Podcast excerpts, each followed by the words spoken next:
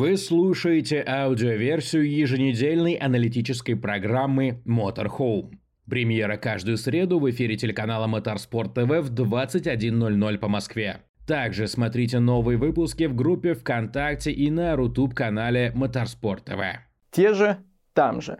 Макс Верстаппин на верхней ступени подиума, Марк Маркес в гравии и на приеме у доктора, Рубенс Баррикелло в слезах, Ромен Грожан в расстроенных чувствах, ну а вы на телеканале Motorsport TV, программе Motorhome, в рамках которой мы продолжаем рассказывать о главных событиях недели в мире авто и мотоспорта. Меня зовут Сергей Краснов. Поехали!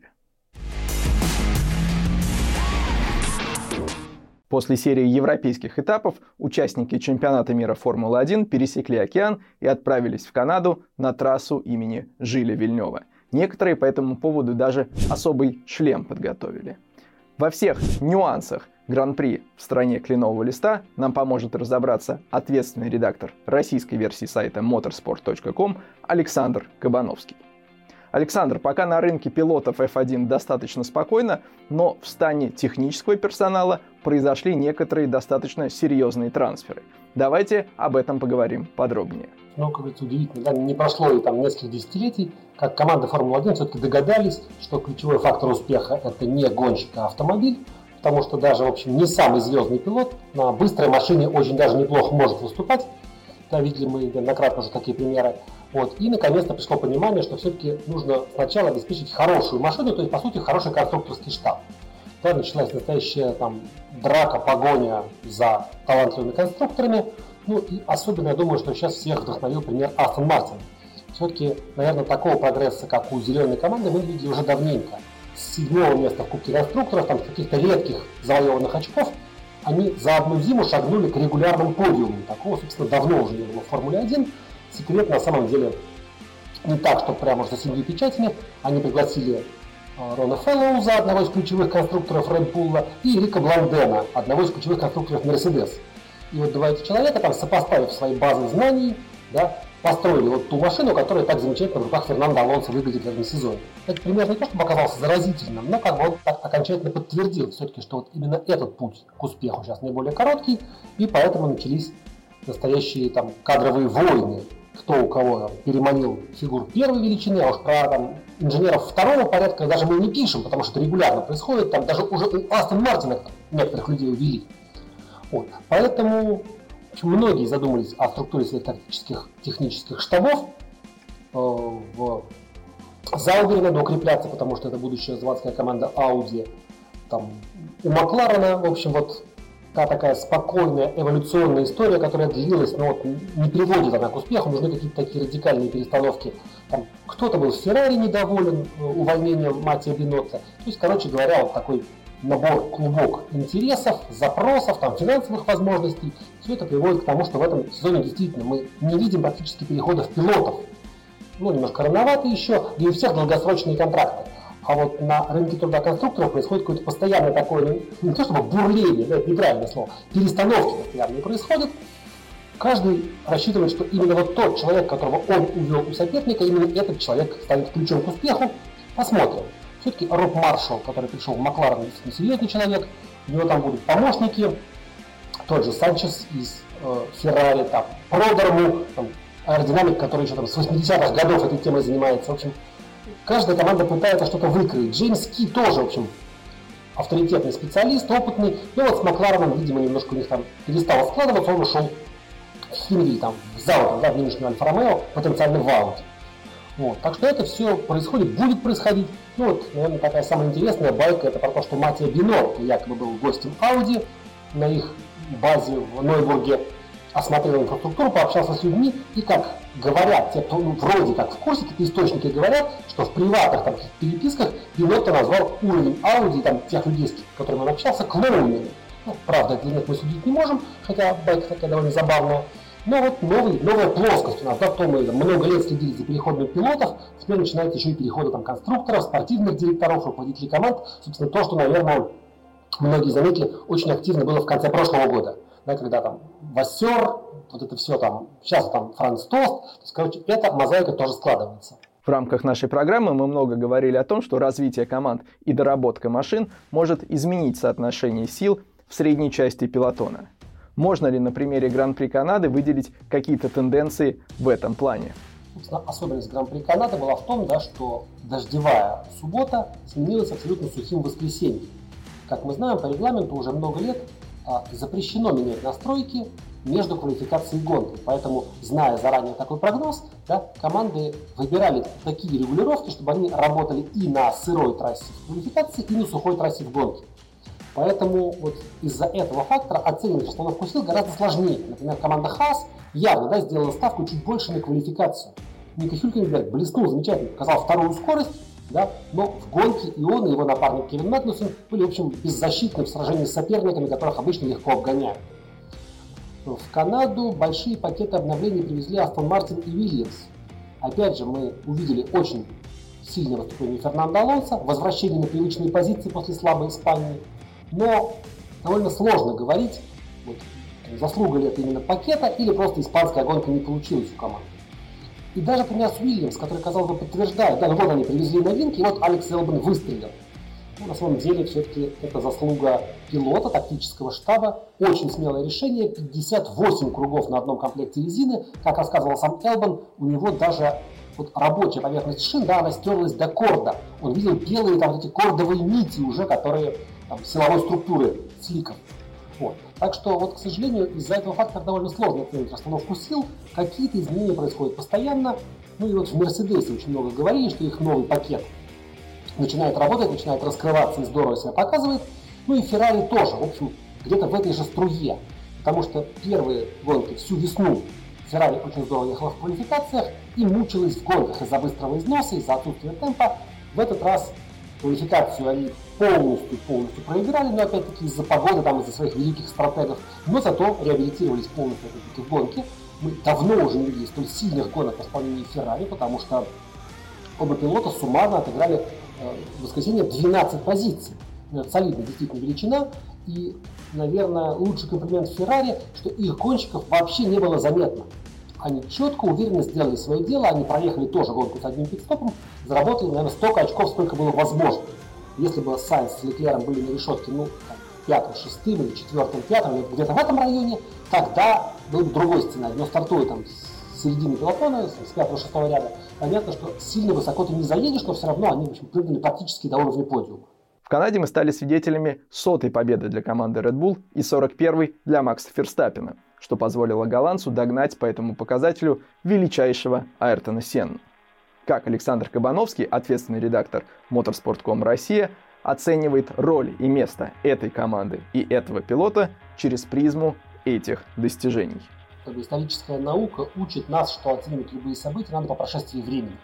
Что в моменте, здесь, сейчас, на срезе, это в общем, занятие неблагодарное, потому что мы не знаем прям так вот всей картины, да, какие-то факторы ускользают, какие-то, может, воспринимаются неверно, но в том, что Red Bull Racing это, несомненно, команда, которая по праву может быть включена в число лучших коллективов за всю историю Формулы-1, я думаю, сомневаться не приходится. Все-таки это в свое время был такой абсолютный прорыв проект Дитриха Матешица, когда там, гранды типа Тойоты, вкладывая там какие-то огромные колоссальные суммы, ничего не могли добиться. Вот это там относительно, понятно, что не бедная, но относительно такая небольшая, очень ладно организованная структура пришла, довольно быстро заняла свои позиции, потом вообще стала громить соперников. Да, у них, безусловно, есть огромный козырь, это Эдриан Ньюи, но, с другой стороны, мы знаем примеры, что вот в неправильном рабочем окружении бывает, что и Ньюи да, не приносит команде огромных успехов. Такое тоже история знала. Вот. Поэтому команда Red Bull это, несомненно, очень такой классный феномен. Почему, собственно, вот это прорыв был? Потому что мне, по счастью, довелось присутствовать в момент этого перелома, который благодаря Red Bull перешел как бы, всю Формулу-1 он перевел в новую фазу, в новое такое состояние. Потому что до прихода этой команды и первые годы после ее прихода Паддок был таким, как это сказать, закрытым, очень таким клубом для избранных. Двери всех моторхоумов были накрепко закрыты. Я помню, как коллеги хвастались, что вот меня пригласили в такую-то команду там в четверг пообедать. Да? И это считалось ну, просто доблесть невероятная. Значит, ты там как-то уже что-то представляешь из себя, там, да, какие-то уже там на каком-то счету находишься. А Red Bull, она открыла двери своих вот, всех этих гостевых зон, да, они там кормили, угощали, проводили какие-то шоу, выпускали свою газету, да, и действительно вот было видно, что весь падок, он как-то стягивается туда, да, и всем остальным пришлось соответствовать. Вот то, что мы видим сейчас, да, когда в любую команду можно зайти, когда все открыто, когда там все рады улыбаются и так далее, там готовы представлять там и свою продукцию, там сувениры, что угодно, да. Вот это, собственно, тоже такая трансформация, которая была благодаря Red Bull, благодаря Дитриху Матешицу, Хорнеру, да, их подходу. Вот. Так что это действительно команда знаковая, ну и успехи ее говорят сами за себя. Там буквально путь там, от первой победы до первого титула суперскоротечный, потом доминирование абсолютное, небольшой шаг назад из-за смены регламента и блистательное возвращение вот сейчас уже в новую эпоху. Если же говорить про Макса, то все-таки количественные оценки сейчас, наверное, немножечко некорректны в каком плане. Скажем, э, великий Хуан Фанхио, который много сезонов гонялся в Формуле 1, да, он за всю карьеру провел, если не ошибаюсь, 51 гонку в чемпионате мира. Да. Сейчас ну, там, какой-нибудь Латифи, отъездив три сезона, легко перекрывает эти достижения.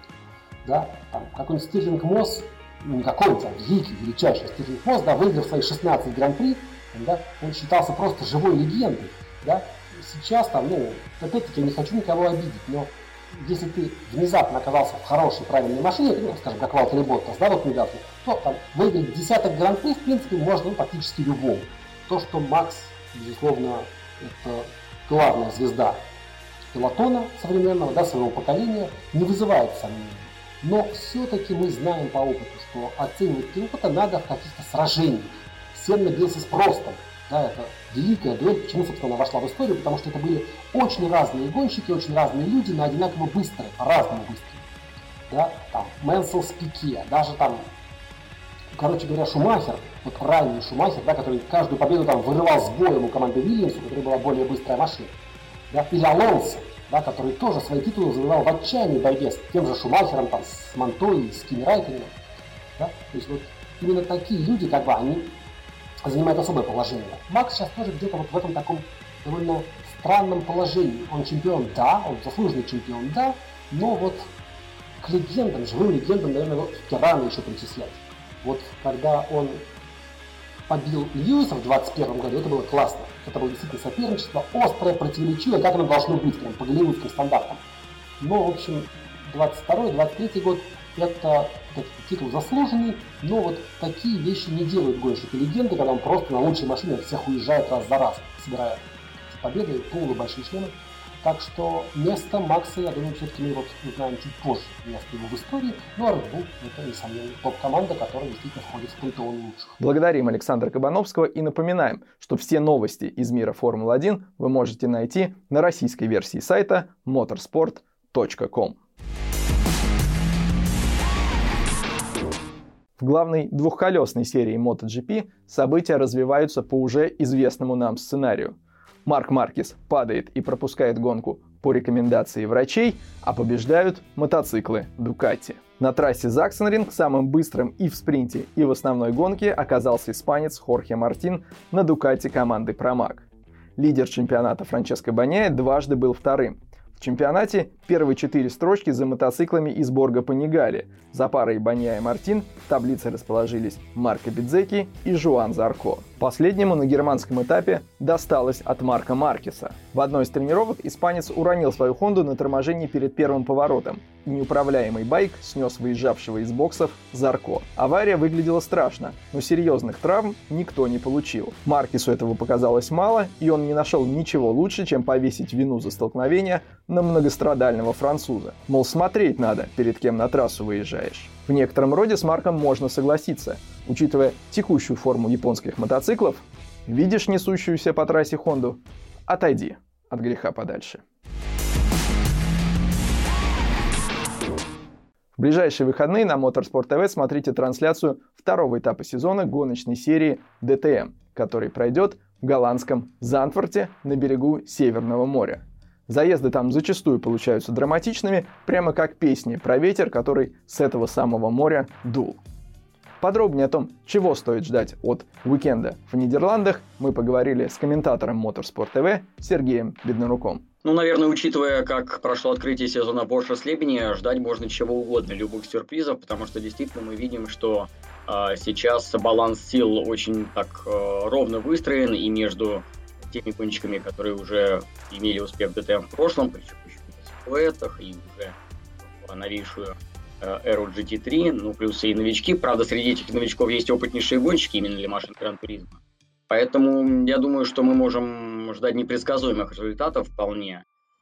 И ну, победить, по большому счету, наверное, может э, любой из э, доброй половины пилотона, если не больше, наверное, человек 20 потенциально, по крайней мере, точно могут на подиуме. Предсказать результаты очень сложно, тем более, что ДТМ возвращается в Занфорд после длительной паузы, возвращается на перестроенную трассу, и последний раз, когда здесь именно серия ДТМ а, гостила, то это а, были еще машины класса 1, теперь GT3. Но в любом случае, конечно, очень, э, я думаю, будет э, приятно и интересно посмотреть вновь на гонки ДТМ на этой э, ускульной трассе, пускай она и была несколько модифицирована, но тем не менее свой дух сохранила.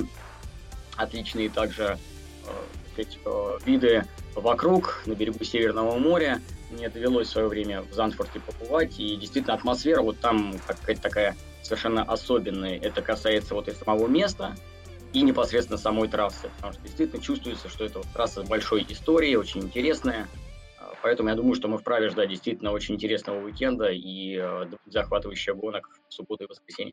Если возвращаться к событиям первого этапа в Ошерслебене, что тебя больше всего удивило? Прежде всего, я думаю, что меня, как и всех тех, кто следит за ДТМ, больше всего поразило то, кто покинул Ошерслебен лидером чемпионата. Тим Канеман, абсолютный дебютант серии, пилот, которого мы видели на Motorsport TV в DTM Trophy, там он выиграл два титула, но все-таки одно дело это DTM Trophy, машина GT4, и конкуренция не та, и совсем другое, это уже, собственно, серия DTM, где он дебютирует именно с нынешнего сезона, у него не было никаких, в общем-то, таких, э, э, ну, по большому счету, серьезных, да, э, уже возможностей о себе заявить в этой серии прежде. И в итоге две уверенные гонки, два стабильных выступления, лучшая сумма баллов. Наверное, это первое, что удивило. Ну и имена победителей гонок тоже. С одной стороны, это опытнейшие пилоты, в таланте которых никто не сомневается. Э, Франк Перера и Кристиан Энгельхард, но с другой стороны для ДТМ они тоже являются э, новичками, и тем не менее мы видим, что сразу с, э, с первого полного сезона в этой серии начинают уже добывать первые победы. Поэтому действительно много вызвал первый этап удивлений, сюрпризов, но это хорошо, это то, что мы ждали. Более что состав участников, он опять же вот так вот перемешан, есть и те, кто выступал в ДТМ еще времена класса 1, и они по-прежнему, естественно, сильны.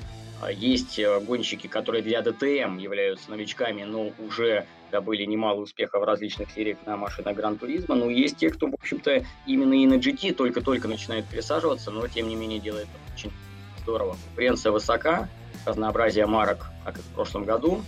Э, на заглядение, так сказать. Э, поэтому, в общем, посмотрим, что будет дальше. Но пока абсолютно, я думаю, вот основываясь на первом этапе, невозможно выделить даже группу фаворитов. Все может измениться уже в Занфорте, и результаты могут быть совершенно иными. Посмотрим, чем ответят э, признанные лидеры ДТМ на берегу Северного моря.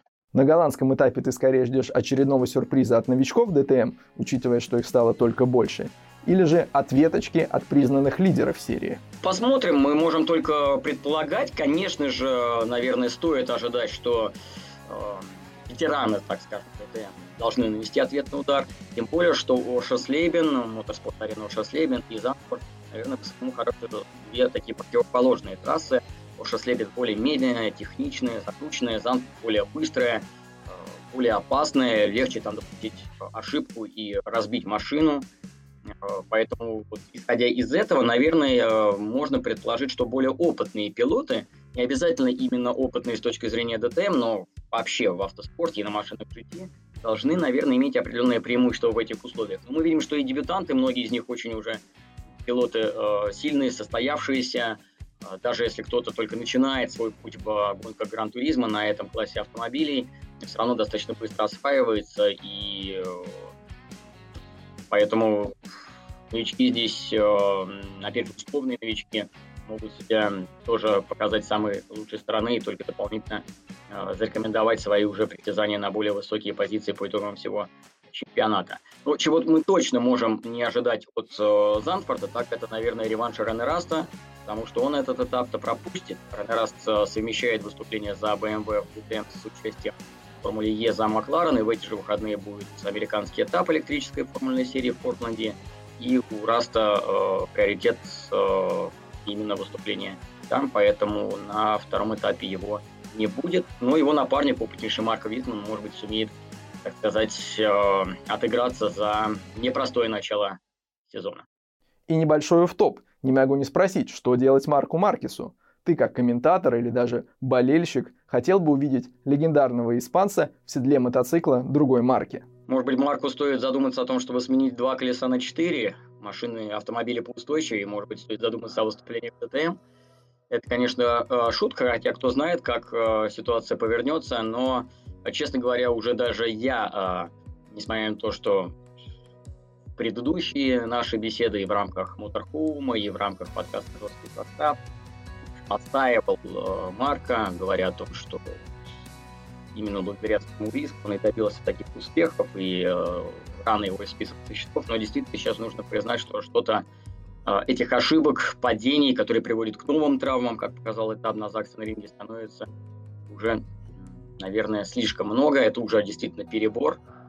И э, Марк рискует не только собой, но и соперниками. Опаснейшее столкновение на тренировке с Жуаном Зарко. Лишь чудом обошлось без травм для самого испанца и его французского визави.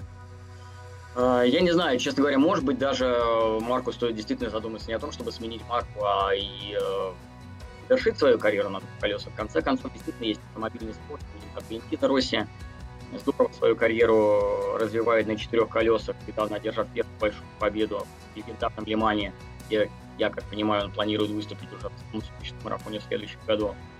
А, Марк моложе, и ему будет, наверное, даже еще проще, может быть, э, перестроиться под автомобиле. А, что касается смены команды и производителя, здесь все же зависит от э, множества факторов и от э, финансовых желанием Марка и возможностей другой марки эти желания удовлетворить. Плюс все-таки Маркес всю свою карьеру в премьер-классе провел именно с Хондой. Команда строилась вокруг него, в том числе и мотоцикл строился, конечно же, прежде всего от него. И далеко не факт, что ему придется легче, скажем, на Дукате, которая сейчас э, доминирует. Здесь опять можно провести параллель с Валентином Росси. Мы помним, как Вали, добившись успеха на японских мотоциклах, и на Хонде, и на Ямахе, перешел в стан и итальянцев. Тифози связывали с этим большие надежды, но в итоге завершилось все это, говоря по-итальянски, фиаско. Лишь пара подиумов в Росси, ни одной победы за два года и в итоге возвращение а, в Ямаху. Поэтому перед Маркесом, наверное, сейчас стоит а, такая сложная задача и перед ним, и перед его менеджментом, и, наверное, в том числе и перед руководством Honda. Говорят, что с возрастом люди становятся более эмоциональными. Ничто не позволяет так ощутить года, как созерцание успехов детей-спортсменов, чья карьера развивалась на ваших глазах. Что же касается эмоций, то в мире за них отвечают латиноамериканцы. Если точнее, то бразильцы. Если совсем точнее, то семья Барикелла. Об этом наш кадр недели. Пусть слезами Рубенса Барикелла болельщиков и не удивить, но его слезам верит не только Москва. На прошедшем этапе бразильской гоночной серии Stock Car Pro Series падок автодрома Каскавел едва не оказался под угрозой затопления. Рубенс, действующий чемпион серии, даже не думал сдерживать эмоции, когда его сын Эдуарду, или как все его называют, Дуду Барикелло, выиграл одну из гонок уикенда.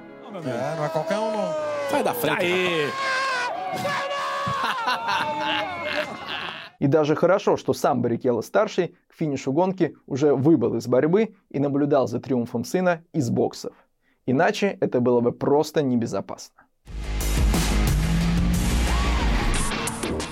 В ближайшие выходные приглашаем всех зрителей нашего канала на прямые трансляции второго этапа сезона гоночной серии DTM из голландского Зандфорта. А также напоминаем, что поклонников гоночных грузовиков ждут очередные четыре гонки в ходе визита чемпионата в Польшу. Эти и другие самые яркие события из мира авто и мотоспорта обсудим через неделю в программе Motorhome на телеканале Motorsport TV. С вами был Сергей Краснов. Пока!